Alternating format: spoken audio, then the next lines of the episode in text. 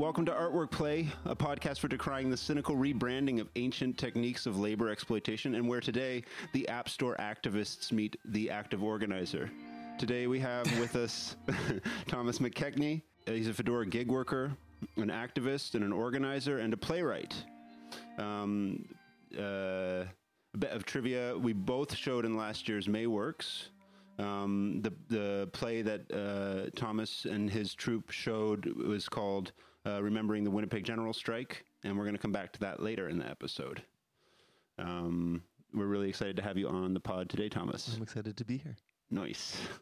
Our first episode, we uh, talked about uh, Foodora and we talked about the organizational efforts that were happening there by the uh, by the the people who work there, um, and that was back in September, um, which is when I when I searched uh, online to find an update about what uh, has been happening or what if there had been an outcome from the um, the hearing uh, online today. I couldn't find anything.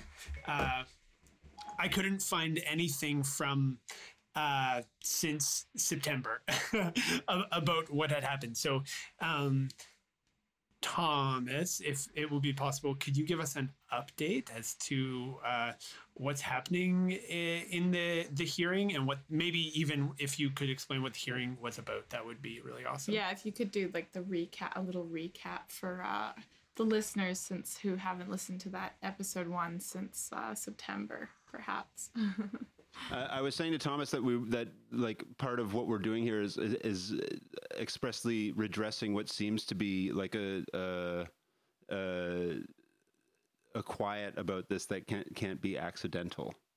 Like it seems like there's the, the, the, the this is like a very common approach to uh, relevant uh, labor policies, which is to like not say anything about it.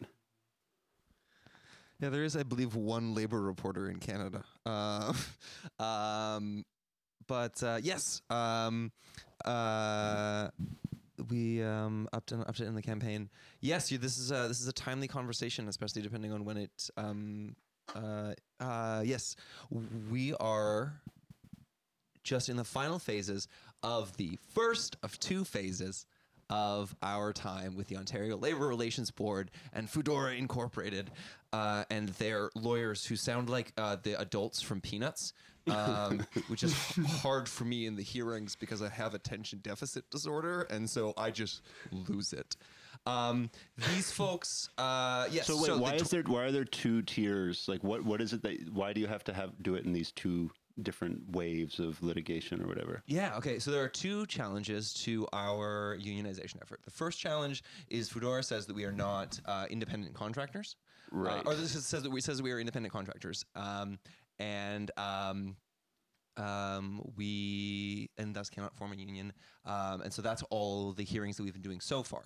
Um, and um, they're, they're, like very limited number of terms are contested, right? Like mm-hmm. whether or not you can even organize is based on the contest of the, these terms of like mm-hmm. what manner of laborer you are. Yeah, yeah. And the, the, but what's what's kind of interesting about the, the, uh, this campaign at this time is that the classification that we're pursuing, which is dependent contractor, uh, did not exist like five years ago. Right. It was one. Of, it, was, it was part of the parcel of reforms that the Wynne government brought in as a desperate attempt to keep themselves from losing to Ford. I didn't know that. Um, yeah. And so, and thankfully, it was one of the ones that remained. Right. Um, one of the ones that got cut actually really screwed us because it was a there was a um, if you had twenty percent of the uh, empl- of the people at the workplace having signed a union card, right. you formally had to get you could get you used to be able to get a list. Or one of the new reforms that was brought in was with twenty percent of the cards you could get a list of everyone who worked there, which would have which like, makes it easier to organize. Oh, much easier yeah. to organize. Yeah.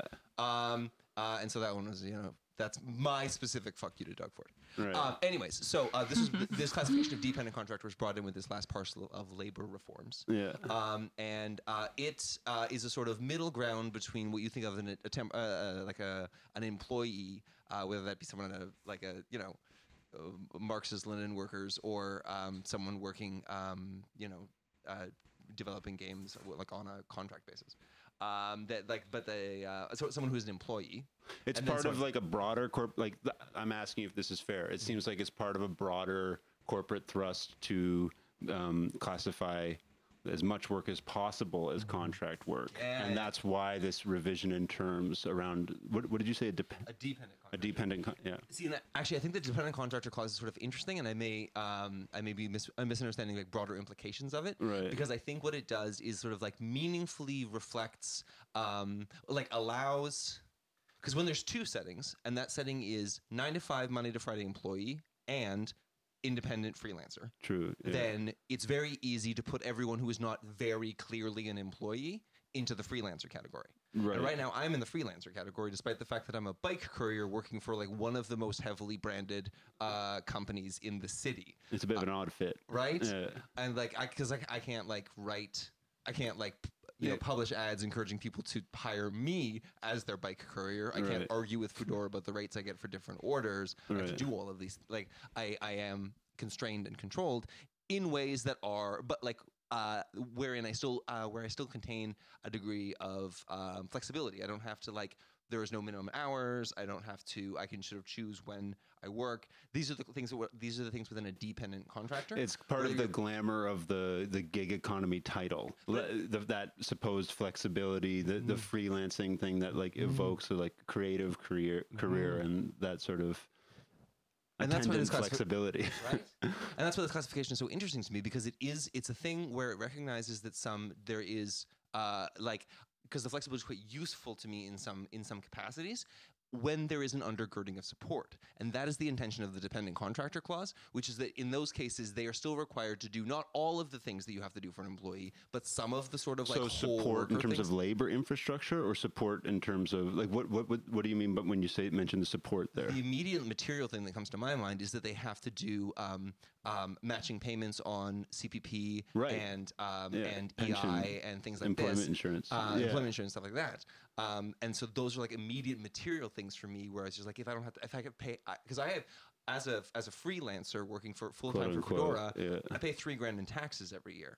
Oof. Um, wow because we make a good amount of money. okay um, like doing the job that we do, but we have to pay a hundred percent of all of the sort of like normal okay, GST. And yeah. like, like you, there are bike couriers working for Foodora who are collecting GST because they're making so much money as a freelance bike courier working sixty hours a week on an e-bike. Like, Right. And and uh, and so they're still treated as someone who is somehow like running a small business, Right. Even though what they're running is like the grind, like they're just working their bodies hard. into the ground Yeah. they're like um uh, and so the dependent contract clause is interesting, and so that's what this whole fight has been so far. Yeah. And so the conversation, like all of these hearings, have been whether or not, like we are, um, uh, like to what degree we are free to do things and make choices, uh, and and and run a small business of as a bike courier, Right. And what extent are, and to what extent are we, um, uh, like bound and required uh, to um, like to sort of do up, you know, approximately or exactly what Foodora tells us to. Fuck you, I won't do what you tell me. Fuck you, I won't do what you tell me. Fuck you, I won't do what you tell me. Fuck So the last um, uh, eight hearings have been just like a like a brutal slog um, through uh, like very legal conversations about uh, who's like in control and who is and, and if we're being told to be do, to do things or if it's like Foodora does a lot of has done a lot of like um, implying that they would prefer if things happen in a way where if you look at the words they never tell you to do something which they're then holding up and saying like oh we don't we don't make them do anything. We just say hey can you finish this order? Can you deliver this? This is like the thing where like there seems to be culturally this thing emerging where it's like I'm not going downstairs to get the Foodora order. Like they got to come up to the building, and and that's like the and like anybody with some empathy and some sense is like go down and meet the fucking courier instead of like making them come upstairs. But like there are people who are like very online and like well you know fuck Foodora because they don't come upstairs and and and and it, but it is it's like you can you you have like you have like the ability to choose. You have that agency, but you don't really if you want to earn and if you want to like get the five star rate. Like we've all seen the Black Mirror episode. I was just like the the implication of agency because I think agency is something we're really super hungry for because we don't have any of it. Yeah, yeah. And so like those are really like the implication or the concept of agency in those in those fields are so delicious to us because we're so thirsty. but their brand, the brand of agency, as Right. opposed to authentic There's agency. nothing there. Yeah. Um, and so, okay, so we're um, they're going through the um, the hearings and uh, pursue, uh, like um, putting out evidence back and forth. Foodora is doing their very best to drag out every single thing. They're just they're literally stalling for like extra sessions and days and weeks, just trying to. I don't know what their plan. The lawyers are. Uh, the lawyers are, like, like, the, like- the management side lawyers. Yeah. Okay. There's just like a real intent to make the thing, whole take thing, the whole thing take as long as possible. The idea here is that like um, if it takes too long, people will get bored and drop out, and Attrition. then even if they lose Yeah. um, the fight and we can form a union, we won't have the strength. Right. And so it was really important to sort of continue to work all the way through this. Yeah. Um, um, but so the hearings uh, presented evidence back and forth. Um, um, and sort of we, it was a lot of like, um, we were saying, they, they had things on paper saying like, can you do this? So that they could say, oh, we were always just asking. We were always just asking. They can always say no. Like not speaking of the sort of culture or the environment or the sense. I always had a sense that anytime I said like, I always, I always, I always lied to the dispatchers and said I had a flat tire when I just wanted to go home. Listen to my podcast and fire me, dicks. because I was legitimately afraid they would fire me if I just said I don't want to work this fucking True. shift anymore. I want Yeah. to go home. Because surprise, surprise, there's a power dynamic. An Yeah. invisible, an invisible and intensely powerful power dynamic. And so I hope, like, um, and so we hope the hearings on the, uh, we hope the sort of result of this hearings is they see this. But one of the sort of big turning points in this, uh, when because Foodora was kept saying like we were, al- it's always a sort of like there's always implication. Like we never, there's no, we don't have some sort of plan to do to like um, um, make people do things or punish them if they don't do things or like coerce them in any way. We just want all the food to get delivered, and whoever delivers it, it's fine. Um, uh, until we subpoenaed uh, a guy uh, named Dylan. Uh, and Dylan was a dispatcher Right. um, for Foodora. Um, and he was legendarily bad. Um, that he was like, um, like not only just like constantly cruel and disrespectful and mean, um, uh, and especially with like like like racial tinges when he's dealing with like uh, immigrant drivers who do like you know uh, grass who, who who don't have the same English skills as he does. Right. They took weird turns right. um, and um, just legend like they despised by everyone around it. Like because not only was it stuff like this, but it was also costing people money because he would turn people off in the middle of their shift. He would take away guarantees for um, Right. uh, for outer zones because there's the 50, there's like a sixteen dollar guarantee for the outer zones because they're not always going to be as profitable as downtown is. it's to incentivize you going out. going out there, Yeah. uh, and so he would take those away from people um, as punishments. He would like he was he was awful to uh, to, to couriers. And by what mandate? So here's the thing. Right.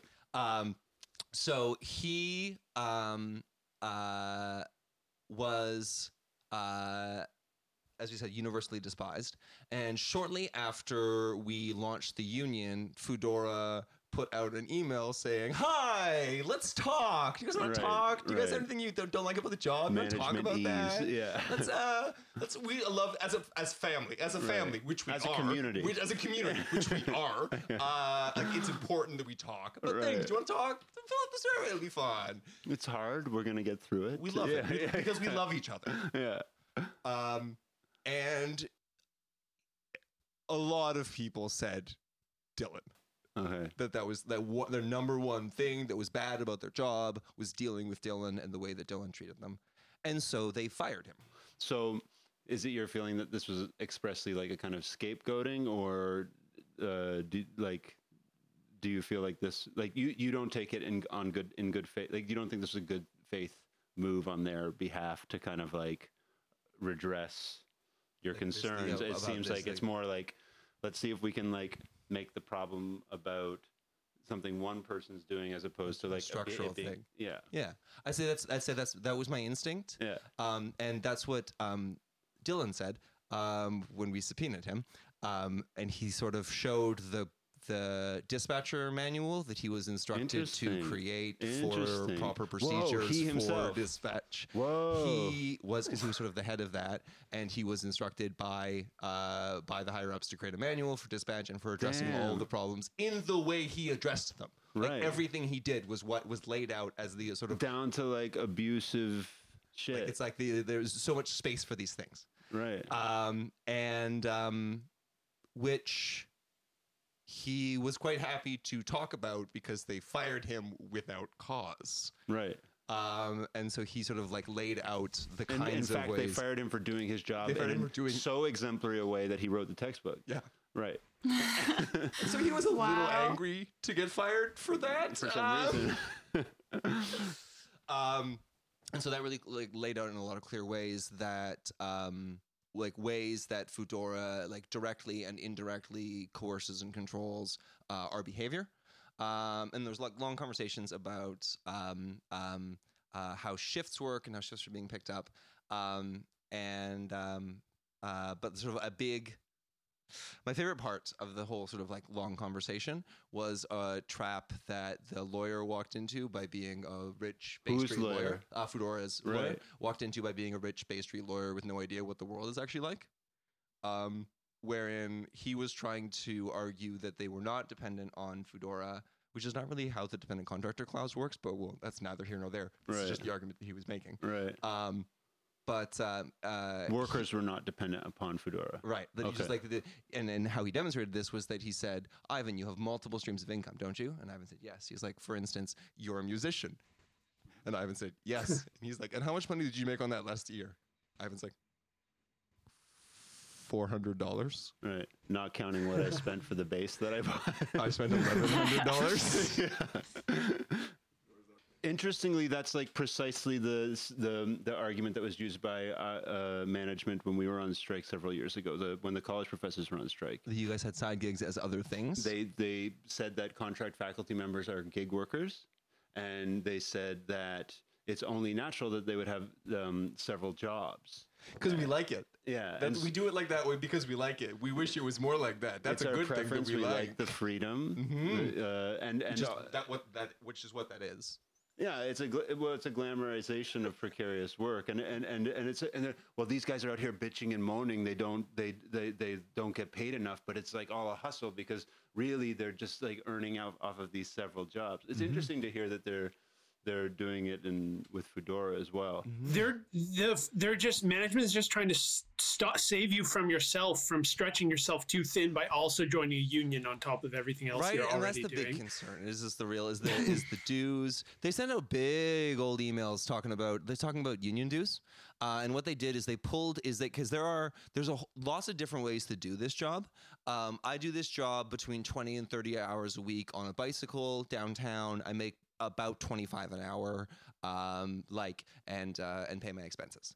Um, some folks do this so um, some there, there there's a whole like an, a sort of tier or niche or group of couriers who are often um, young immigrant men who really want to like land and make some money and like get settled and help like get and, and, and get people over or like get themselves started or etc uh, and they spend you know $2000 they get themselves a really good e-bike and they work 60 hours a week. Right. because on because when you get a good e-bike you're not doing all of the so much of the manual labor so your body can take 60 hours a week You do. You, it's not difficult to see where the advantage is. right Yeah. and so and so what they did is Foodora took their earnings and figured out what our number of the sort of like their union dues would be worth and said like you could be paying up to this Right. and then everyone we talked to on the phone I was like do you work 60 hours a week on an e-bike and they're like no I was like well you're probably not going to pay that as a union due that Right.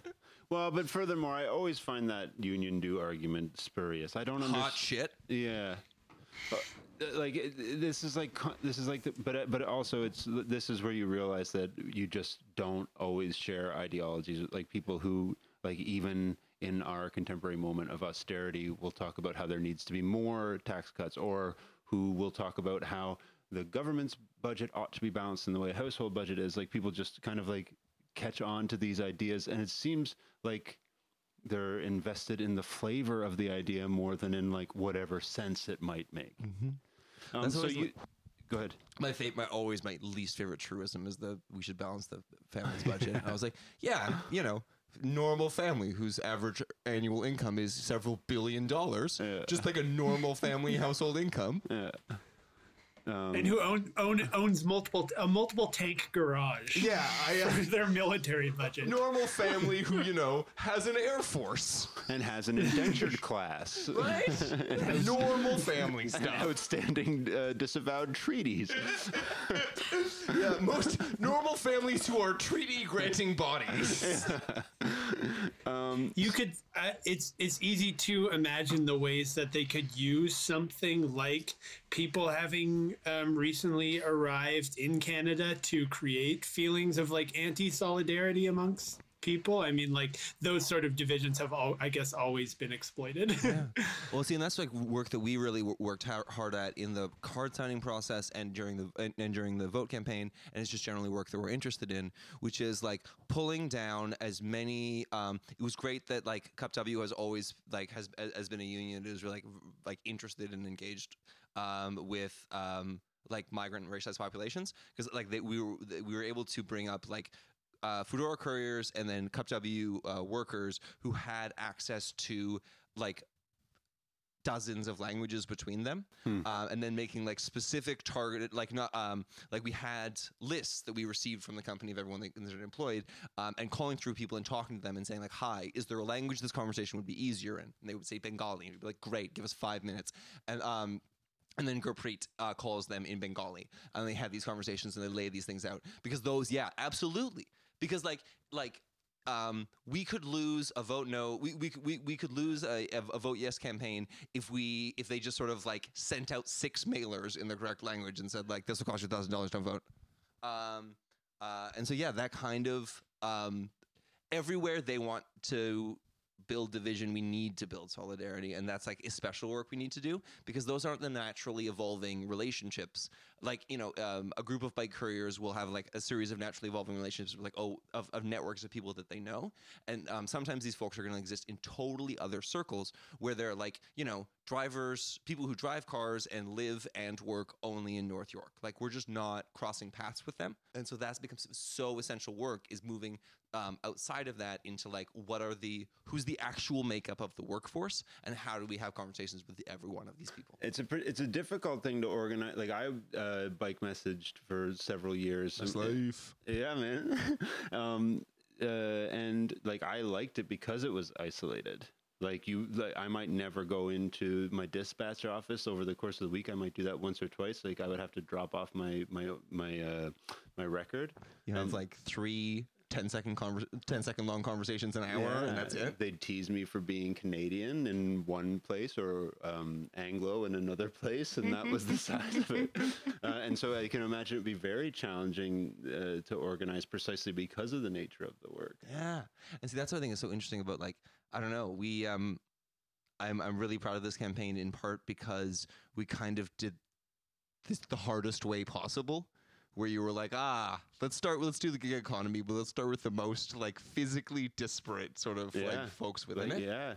Um, but we did have the some advantage in that we just like I don't know because this came from the workers, we knew where the workers would be. Um, or at least some of the workers Okay. would be, um, and so it was a lot of camping on street cor- on Come street corners and standing in front of That's funny. restaurants. And no, okay, Spadina in Richmond, we had a tent Come that we had on. set up for weeks that we just hung out after we Where would public. that be at? Um, Spadina in Richmond. Like where? Um, do you know the big thimble? Yeah. Um, we were just beside the thimble. That was us. Just Wow. standing there baby. um, because there's like seven popular restaurants on that corner. Um, What is it, and uh, Fresh? it's a major artery, and it's a weird, annoying light. And Fresh is huge, Mm-hmm. uh, and it's like a weird, annoying light. And so we would have uh, 30 second interactions with people while they're waiting at the light, where we could say like, "Hi, uh, we're with the union. Have you heard about the union? Here's some information. Here's the next meeting is tomorrow at this time. Please come." Or they could say, we could say like, they're like, "Oh yeah, I'm just killing time." Like, "Cool, come hang out. Let's talk." And then we could like talk to them about how their job was and what their experience was and like what their what was important to them, and then like have a more involved conversation. Um, it was just like really um, like just haunting sort of street corners like that. Um, there were some we did a we did a series of things where we would um, have uh, a bunch of fuck, a bunch of uh, good folks from 15 and Fairness were just like ordering Foodora and then handing literature Come to the delivery driver. I love that shit. I love that. Yeah, that's super cool. It's funny, like that specific uh, part of the city is home to like an like labor history around like garment producers, especially like stocking producing women and, and stuff like that. Radical Jewish, uh, ra- radical Jewish workers, radical women.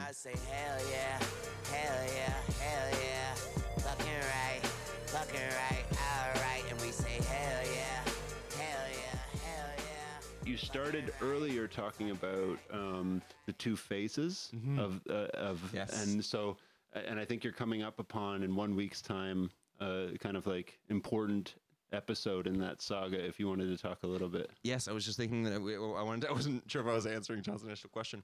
Um, yes, so the uh, so this long series of hearings that have been mostly about whether or not we are employees, or whether whether or not like how much control the company has, whether But or not is the we're in- nature of the argument, Right? Is like Whether- whether, or not you're employed. do we work for them or not? yeah. Like, do we? Are we? Which is know, fucked, right? Yeah.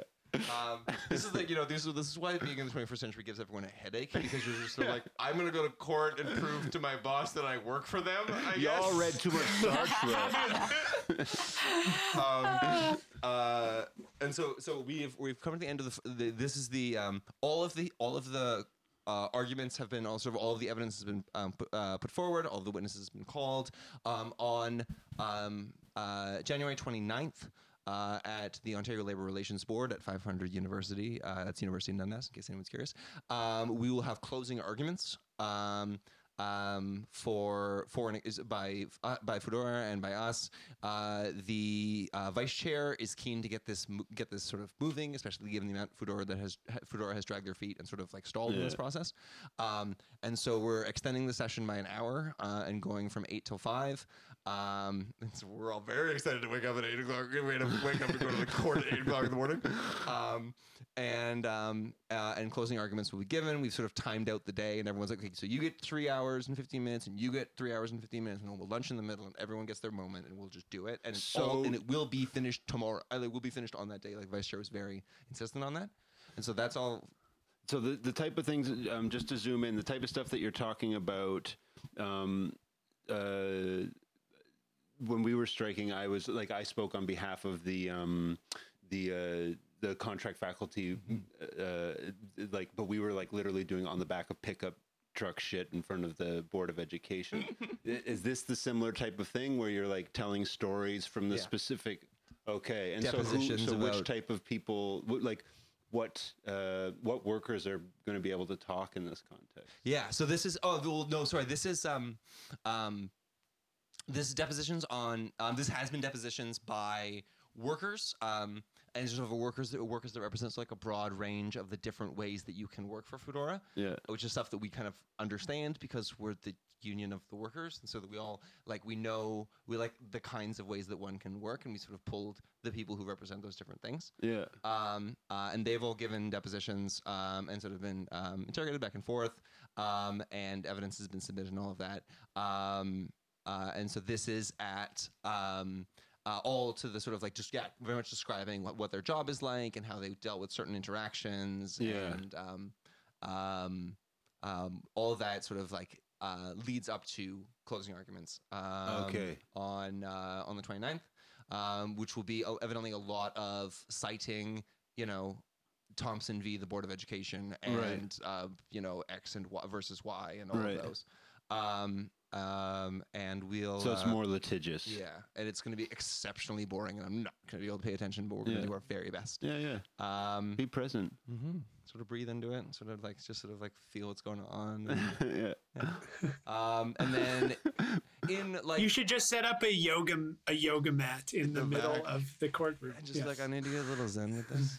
uh, I will just uh, side thought as a as a person who struggles with their hearing, they don't they don't they don't have mics in the room. They have like fake mics that don't plug into oh, anything, and it's very hard to hear the proceedings. No, they, they, they don't. They, it's they don't plug into a PA. Yeah. They record. Yeah. They are recording. Yeah. But it's not. They don't. It's not for you. It's for the. It's for the court. Yeah. Yeah. Uh, so that's on the tw- so that's on the 29th. So we'll do we'll do closing hearings of closing um, arguments of that, and then somewhere in like February, March, we should get like in a very kind of unceremonious way. The vice chair is just going to like email a PDF to both of our lawyers, and then like Yeah. that's it. Um, uh, but somewhere in sort of February, March, we should have this um, hearing. Um, uh, and um, we're very confident in our. I'm, I'm confident in our success. Uh, and one thing that's very exciting for me personally is that, like, uh, if we are successful, this will go on to be case law. This will Yeah. hopefully the vice chair will lay out like because X, Y, and Z, uh, they are dependent contractors, and so anyone else who has X, Y, and or Z can then sort of like take that and run with that Yeah. and sort of like seek this thing.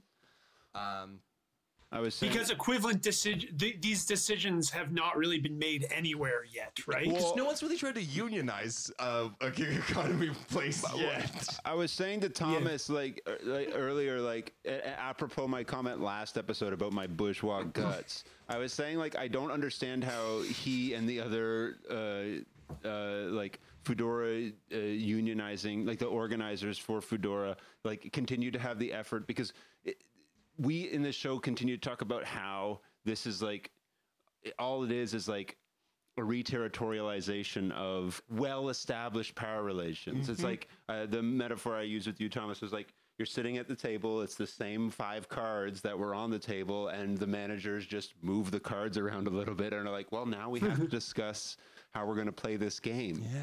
Uh, and It's a different world. It's a different world out there. The fives on the outside, and the like, then the threes are in the middle now. So like, I don't know. This what to- disruption, baby.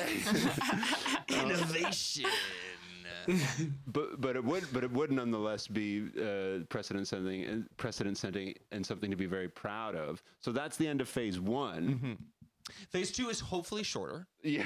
um, um, and is sort of because it's less like defining um, broad, like what it is is. Um, uh, and one thing that is sort of particular to, to organizing the gig economy is that Foodora, or not particular to, but easier within the context of the gig economy, Foodora flooded their list um, upon submission. Right. Because we needed to get uh, 50% plus one of the people who worked for the company to vote yes. Right. Um, so they put who when they let- when they submitted their list, they had people on there who hadn't worked in six months or ten months or the strategy there being like yeah yeah this person's a worker we're reporting them as a worker but if they but if they're no longer like if you can't contact them anymore they're going to be counted as a no no unionization as opposed to yes you still have to vote. They would still have to vote no for it okay to work. okay good Um, but what they can do, but because Foodora has all of their contact information and is like a trusted source of information of like a former employer of theirs, they can Right. submit information. They, they can send out blasts and blasts and blasts. They did.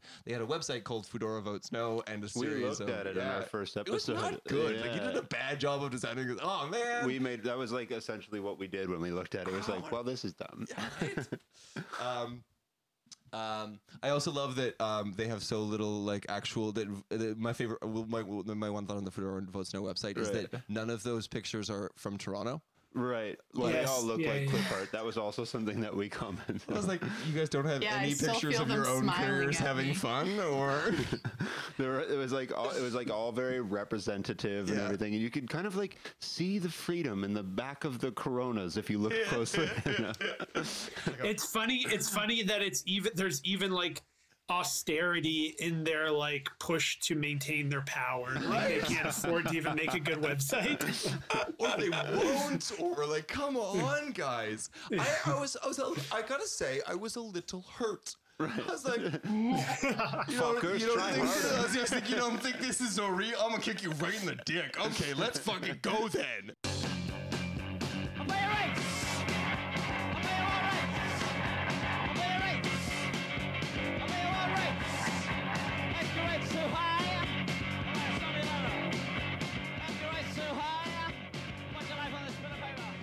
Something that I we've been like always curious about or talking about is how else they might use technology to like work against the organiza- organizational efforts. As like you uh, you you- heard or we heard about um like push notifications uh, that also like warning people against dues and stuff. So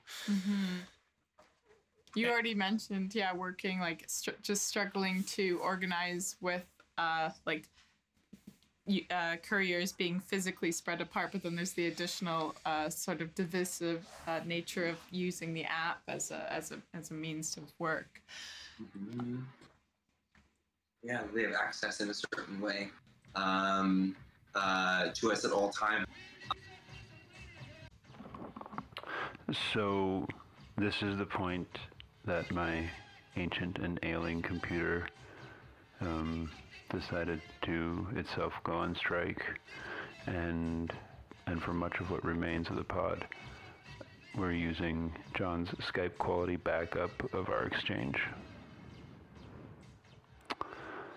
My bad. Thomas, where are we now? I would say that like we are um, just at the end of uh, of the first phase, which is a big, possibly precedent-setting precedent-setting um, uh, phase where we're arguing about whether Foodora couriers are independent contractors or whether the the company has a degree of responsibility to them, um, which is greater than a freelancer. Um, uh, we're gonna uh, that decision. Our final court date is um, is January 29th. Um, uh, all are welcome. All are always welcome in public hearings. Um, there'll be a rally at noon if you're interested in showing up for it. Uh, it'll be a fun time. And then uh, somewhere in uh, January, February, we'll get a, uh, or somewhere, somewhere in February, March, we'll get a ruling from the vice chair, sort of like emailed to us, which I feel is kind of lame, but here we are.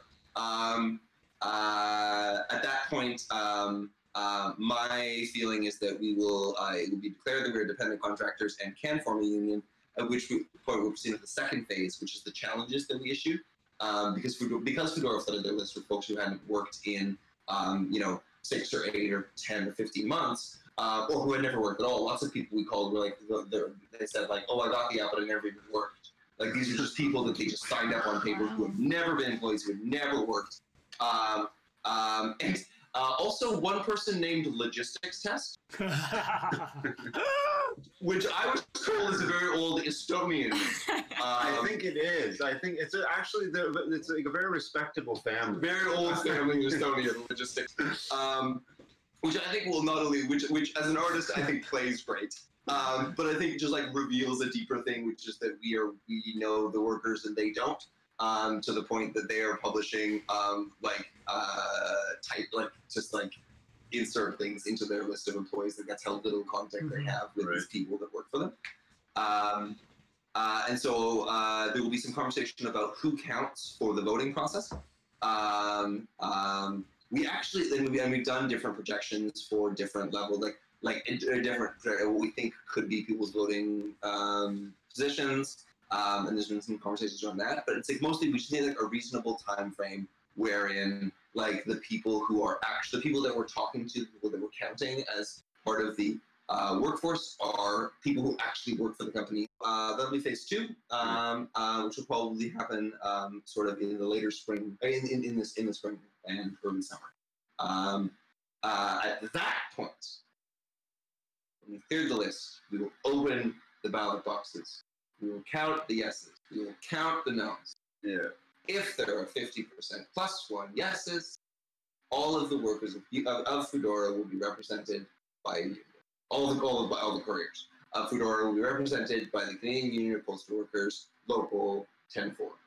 This Uh, very box that has been held in suspension, uh, l- literally, uh, in the Board of Labor, we've also held in suspension in this podcast. I mean, what's at stake in uh, in like what's being discussed right now before these? the- the- They've already voted. The Foodora workers have. Uh, so long ago. I was. It was a different year. Fuck. 29. It was a different time. what is happening right now uh, like all of these kind of like legal battles are over whether or not the, the ballot box should even be open and they should even count these votes in, in the it, so just for those who might not know in order to form a union you have to get more than half of the people who work at a place And they have to be em, to join the em, em, employees. First, they The clerk is closing up and counting loonies, trying not to say, I hate Winnipeg. Uh, so as I was saying in the introduction, uh, when me and Kat were showing John's game Peasant Sim, uh, John, were you at Mayworks? No. No, I was in Nova Scotia. You're By the putting your ocean. time in the Scosh. Uh, Yeah. when when Kat and I were uh, showing Peasant Sim uh, at uh, TMAC uh, for, as part of Mayworks, you were showing your play at the Transac. Mm. uh, remembering the Winnipeg General Strike. I, I had an opportunity to see a reading of it at George Brown College, which was Mm. uh, it was.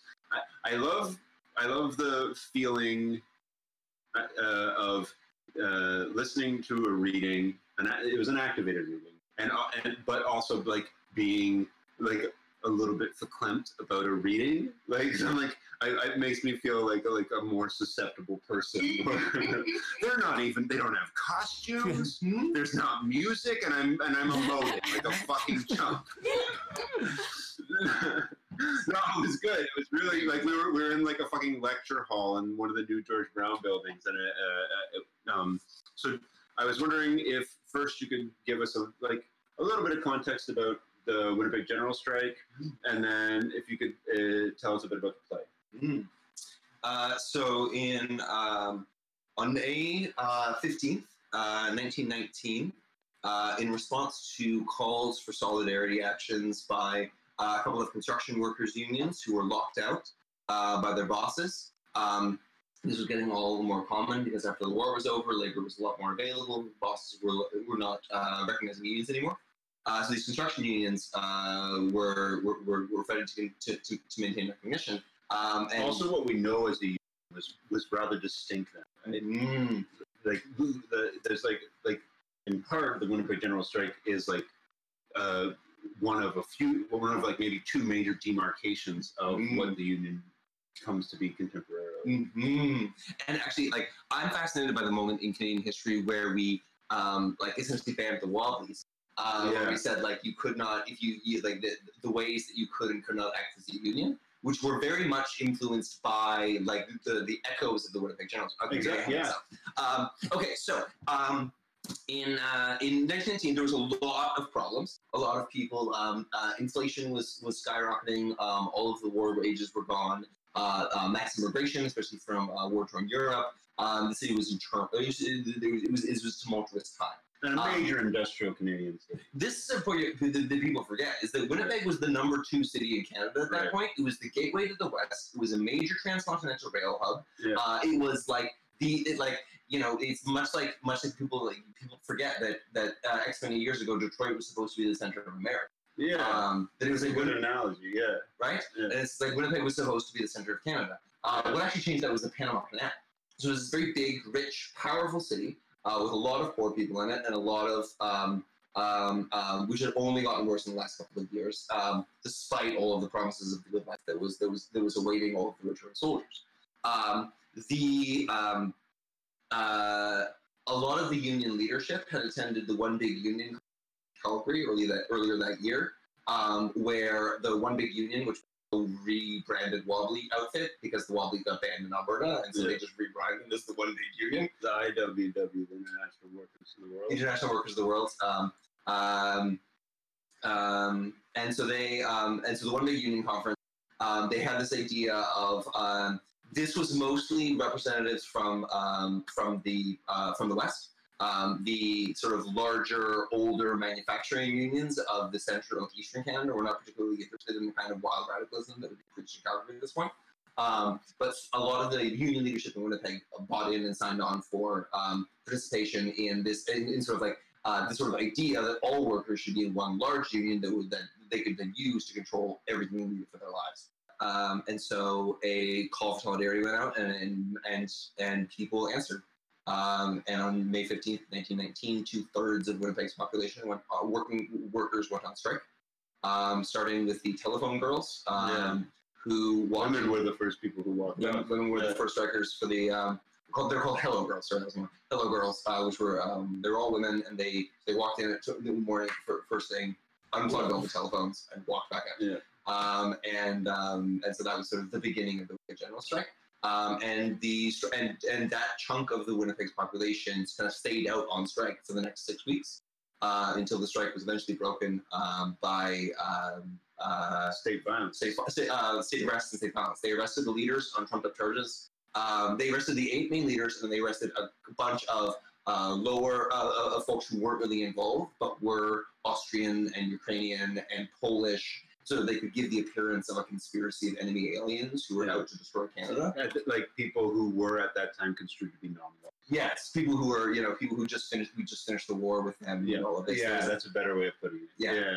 Um, and so, um, uh, so the leaders were arrested, and um, uh, um, and so one of the things that the the leaders had done is that they had from the very beginning said no violence, absolutely no violence of any kind.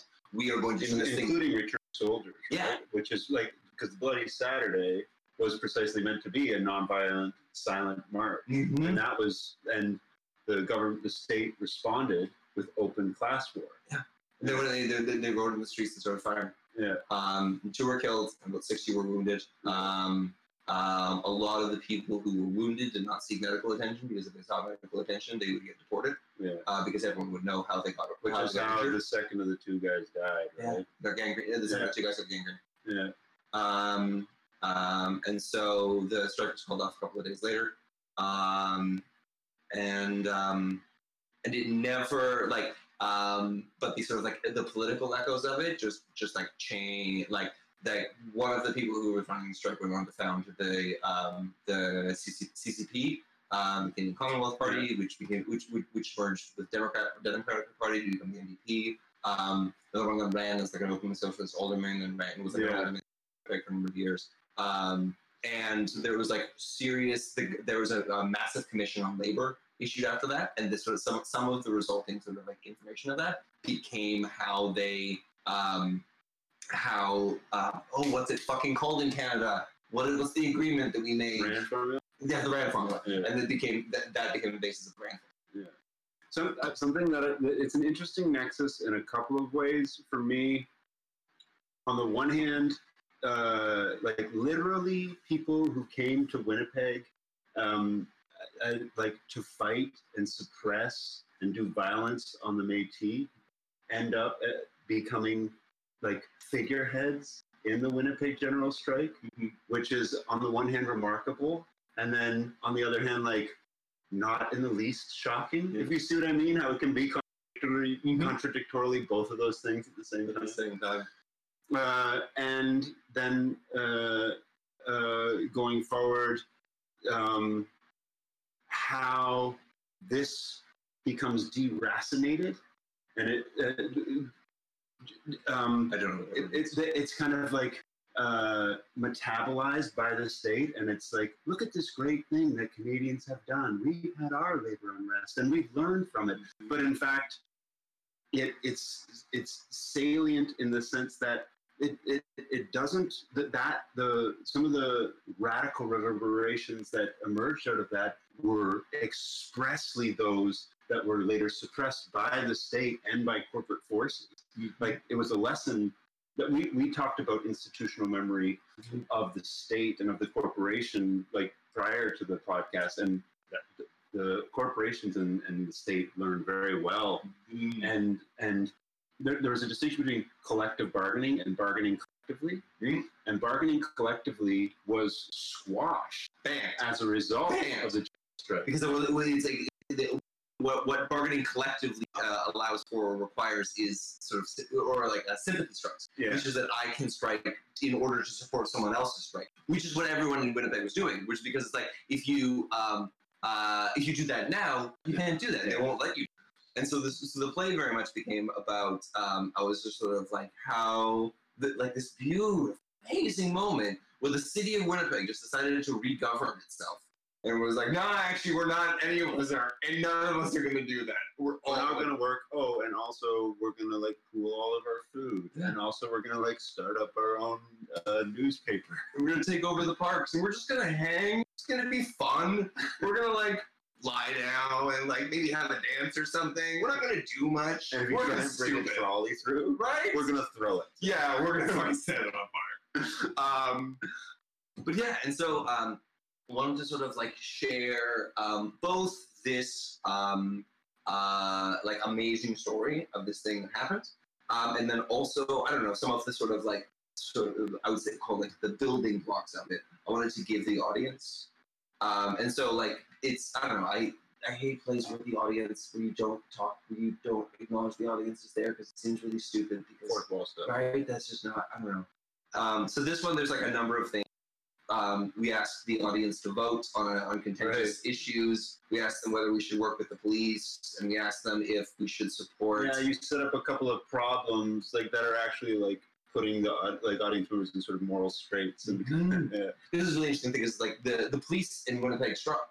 yeah. Um, like the the police union voted to strike with everyone else. difference. Like Mhm. the, the the general rule of a state monopoly on violence was undermined precisely because the returning soldiers and the police force were kind of like, uh, actually, we're with the workers. Yeah, we're now we're gonna- which was amazing because then and then and which makes it so much more of an interesting question to ask the room because what happened immediately after when the worker the, the, the police officer strike the, the ruling class said cool uh, Swervo, uh, stop your strike and Swervo loyal loyalist or, or you're fired and Yeah. the cops said cool fire us. Yeah, and so they did.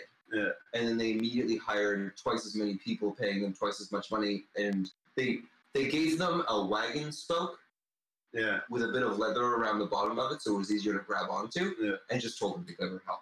Um, on Yeah. twice the pay of the cops. They basically gave them they gave them batons and uh, unilateral decision making. Yeah.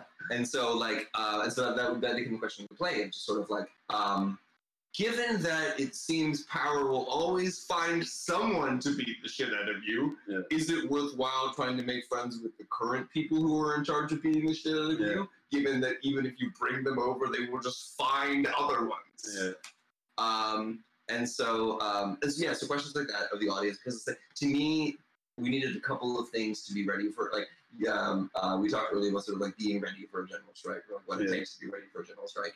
Um, and for me, there's a couple of things of just sort of like getting ready. One of them is we needed, to, as a, we needed to learn how to solve. Like the groups needed to decide how to do things. Yeah. Groups needed to decide how they felt about the cops direct groups action. needed to feel about how they felt about direct action, how they, how they felt about setting streetcars on fire. Yeah. Um, that was really great because we opened that. We said the destruction of property, and more than once, someone from the room just yelled, "Public or private?" like, I mean, to like deepen the conversation.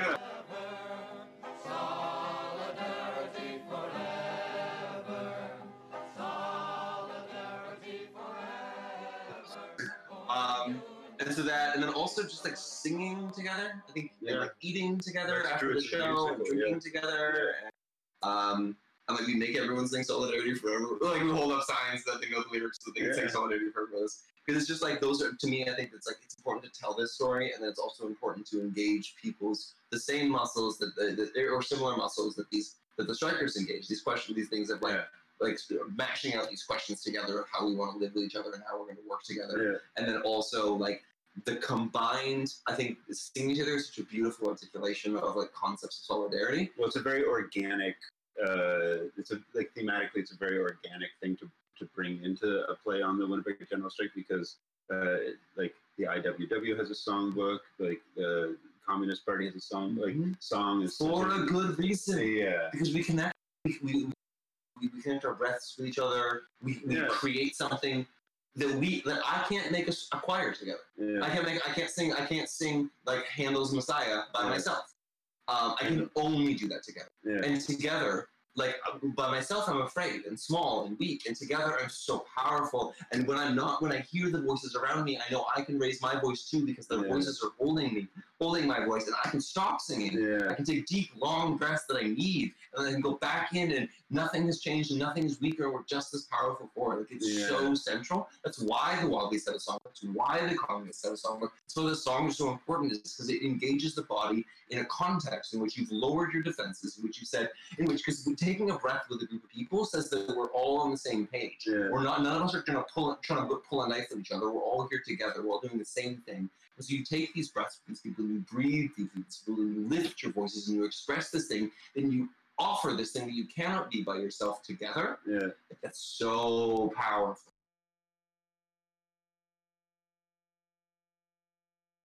The, when I found out about the show and when I realized the of anniversary was like 10 months away, I was like, okay, here's what we can do. We can tell this amazing story about this about this event. um, that should be on everyone's tongue because I think I believe Yeah. Macron just re- just uh, retracted all of the uh, pension reforms that he was offering after a month of the country being on strike. That's all. Yeah, I didn't know that. Yeah, it turns out if you don't like how you're governed, you're governed, you just become ungovernable, and uh, well there's just it's it's why it's so um like heartening to hear about a, an art like an artwork that's really like using its form to uh try to exercise some of these like like really some some of these organizational muscles that are just completely atrophied in in Canada like in North America which I don't think they Yeah. are so much in I assume they're not so much in France.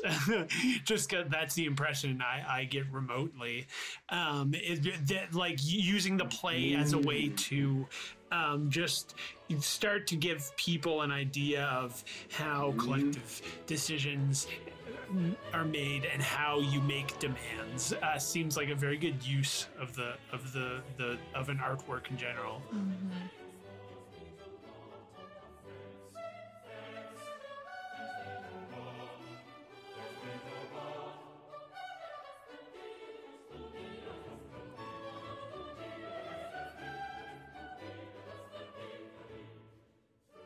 and so the show went on to a run at a sort of like old Legion dive bar kind of space Fuck called yeah. the Ellis Club at Dovercourt and Queen, uh, Dovercourt and Bloor.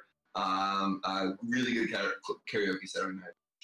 Well, Um, also like are a venue for like like punk and Yeah. underground electronic acts. And really short, yeah. Um, it's a it, that's how I discovered it. Was going to like a really Okay, weird field of like hardcore bands and like and like ambient uh, brass. So then they're like, okay, guys, what's up? um, but was doing it there, and then had um, a couple of different groups from the city um, tabling. Because my interest was was like, can we like fire up everyone's revolutionary spirits, and then Right. immediately hand them off and say like, you know, one of the like, in one Now of the, on this his email. you know, you're email. But just like, but like, like, who wants to go to an organizer training? Who wants to show up to a campus? Who wants to like, um, like, yeah, like, how can we, um, how can we try? Like, the I was really pleased with how um, I um, of sort of what you're, what you're talking about, John, of the stuff in the um, in in the play, and then just a further set of like, how can we set it into a context uh, that is very founded in community and struggle. Um, and so that we would do the show, um, and then there would always be a sort of like kind of light dinner, um, like um, bread and meats and cheeses and and halwa, um, uh, and beer and tables and space and time to hang out. Um, because it's just like about it's about building those muscles, and it's about I, don't know. I, wanted part of the goal was just to get folks real psyched about how cool general strikes are, and then just like get them get them into each other, just like talking to each other, be like, guys, let's get ready. Can we do this? Can we? How does this go? What do we need? Well, it's interesting, like watching the Americans ramp up their democratic leadership uh, uh, election because, uh, you know, Trump gets into power and he does so, it seems, in no small part in connection to A, his social media platform, and B, his kind of, I don't even know what to call them, but he has like this roving circus where he goes around and kind of like does his like speeches and kind of like he he says his like charisma, Ben. He has charisma, but he, but but but there is kind of like this No, like, circus. yeah. sideshow thing going. Like there's like a call and response. There's like an expectation, and you see candidates like Warren and Buttigieg like being like, okay, so I have to do something in terms of social media. Buttigieg says. Uh, I'm gonna like start a dance with a famous song, and uh, you know, and it like it's very transparently social media says Warren will always do a selfie with everyone, and then uh, we see Bernie Sanders surging, uh, now, and part of it does seem to be kind of like this, like, uh, like I don't want to say predictably, but like quaintly old school, kind of like going door to door and just having people really excited about his political ideas. And it remains to be seen whether or not it's going to work. But that kind of like that kind of like there's some substance to that human connection and it's, there's a lot more work to it but See, and like human is so interesting to me because it's like um, there was a great I, um, someone uh, Clinton said like no one likes him, and he responded, "On a good day, My wife likes me. Right. Um, and it's just like, uh, which I really appreciate. But it's like it's it, part of it is uh, sort of shoe leather grinded out. But then there, like there is a whole apparatus here, just like gorgeously, like like like you know, beautifully produced, like thought provoking um, um, advertisements and stuff like that. It's not like his campaign Well, is that's like the vastly different. Yeah, I think he's. I think he and he doesn't. And part of Mm, real is that he try to do anything that yeah Sanders Yeah. doesn't try to do too much that make to make him seem real. Yeah. He just is sort of I my vibe on. Sanders is that he seems kind of annoyed that he has to do so much of what he has to do, Right. uh, which is a very relatable feeling to Right. most people. Right. Um, Yeah, especially when you see other people who love doing it, like right. like someone like more like Buttigieg or something. Yeah. Well, but I mean, like our model of democracy is a very fucked up version of democracy. Like ancient Rome would have hated it. Yeah. Like um, medieval England would have hated it. Like the idea that you get a bunch of charismatic fuckholes to be like, oh, like. Uh, yeah, yeah. Vote for me. I have a bunch of money. Vote for me. Like, th- like, like, philosophically, historically, politically, like those are precisely the people you should be running away Yeah, from. no, people need to. We need to have presidential elections so that people will sign up for presidential elections, so that we can take them away. and put them in, a, in an abandoned limestone quarry and start backfilling. And be like, all right.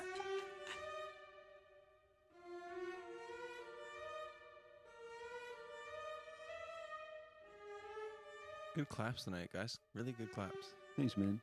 Thanks. Thanks. Got to make those levels peak. What are we here for on this wretched planet Earth, if not to make them levels peak? Um, thanks so much for joining us tonight, Thomas. And we hope that um, the government acknowledges that you're doing work, and you and your confreres and your colleagues are doing work. Um, and uh, uh, thanks for sharing a little bit about your uh, creative process. Can you uh, tell us uh, uh, what we can do if we want to get involved Yeah. with supporting uh, the Foodora's quest to unionize? Side quest. Great. Um, yeah. Um, uh, as always, you're welcome to uh, Foodsters United. We're on Facebook, Twitter, and Instagram. You can sort of follow us um, in those ways to sort of see what's happening. Um, the next big things are uh, the fi- the uh, closing remarks um, or uh, sort of the, the closing of the first section of our um, time with the Ontario Labour Relations Board is uh, January 29th. Right. Uh, it runs from 8 a.m. until 4:30 p.m. Um, a lot of it will be dry and heavy legalese. Uh, if you want something that's much more fun and energetic, uh, we're having a rally outside of the uh, uh, Ontario Labour Relations Board at 12 noon. Uh, that's 500 University. Right. Um, that's uh, sort of university just above Dundas. Um, uh, uh, and you're welcome to 12. Uh, so the rally from sort of 12 to 1.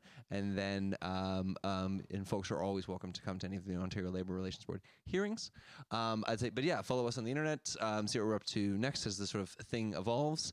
Um, uh, clear your stairs, salt your stairs, tip, tip, tip your fucking Ta- tip- food delivered. tip your, tip What- your, what's, tip your what's- courier. What's, what's right? 20, 15? uh, I yeah, mean, 50, right? But 18, what, yeah, what, what 50. for real? I, I, I don't know. I, I say 18 like everyone, like everyone else, like everyone else who's doing service in in, in Toronto. it's like 18. Um, cash is better. Uh, cash we don't have to tell the government about. Right. Um, uh, and is you can buy snacks with it and whatnot. Um, uh, and those are sort of um, so yeah. There's the rally on the 29th, um, and then just follow the campaign. There'll be much more exciting. The, the things are only going to get more exciting. Um, this is going to be you. Some of the plans we have uh, for the uh, for our first contract fight. The idea here is just sort of like hit a real hard the first time, and then all the rest of the time sequentially after that get much much easier.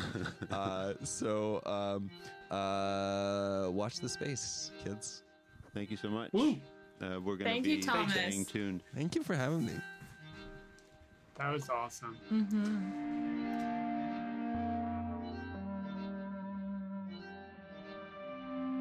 I'm streaming, Dad. I'm streaming.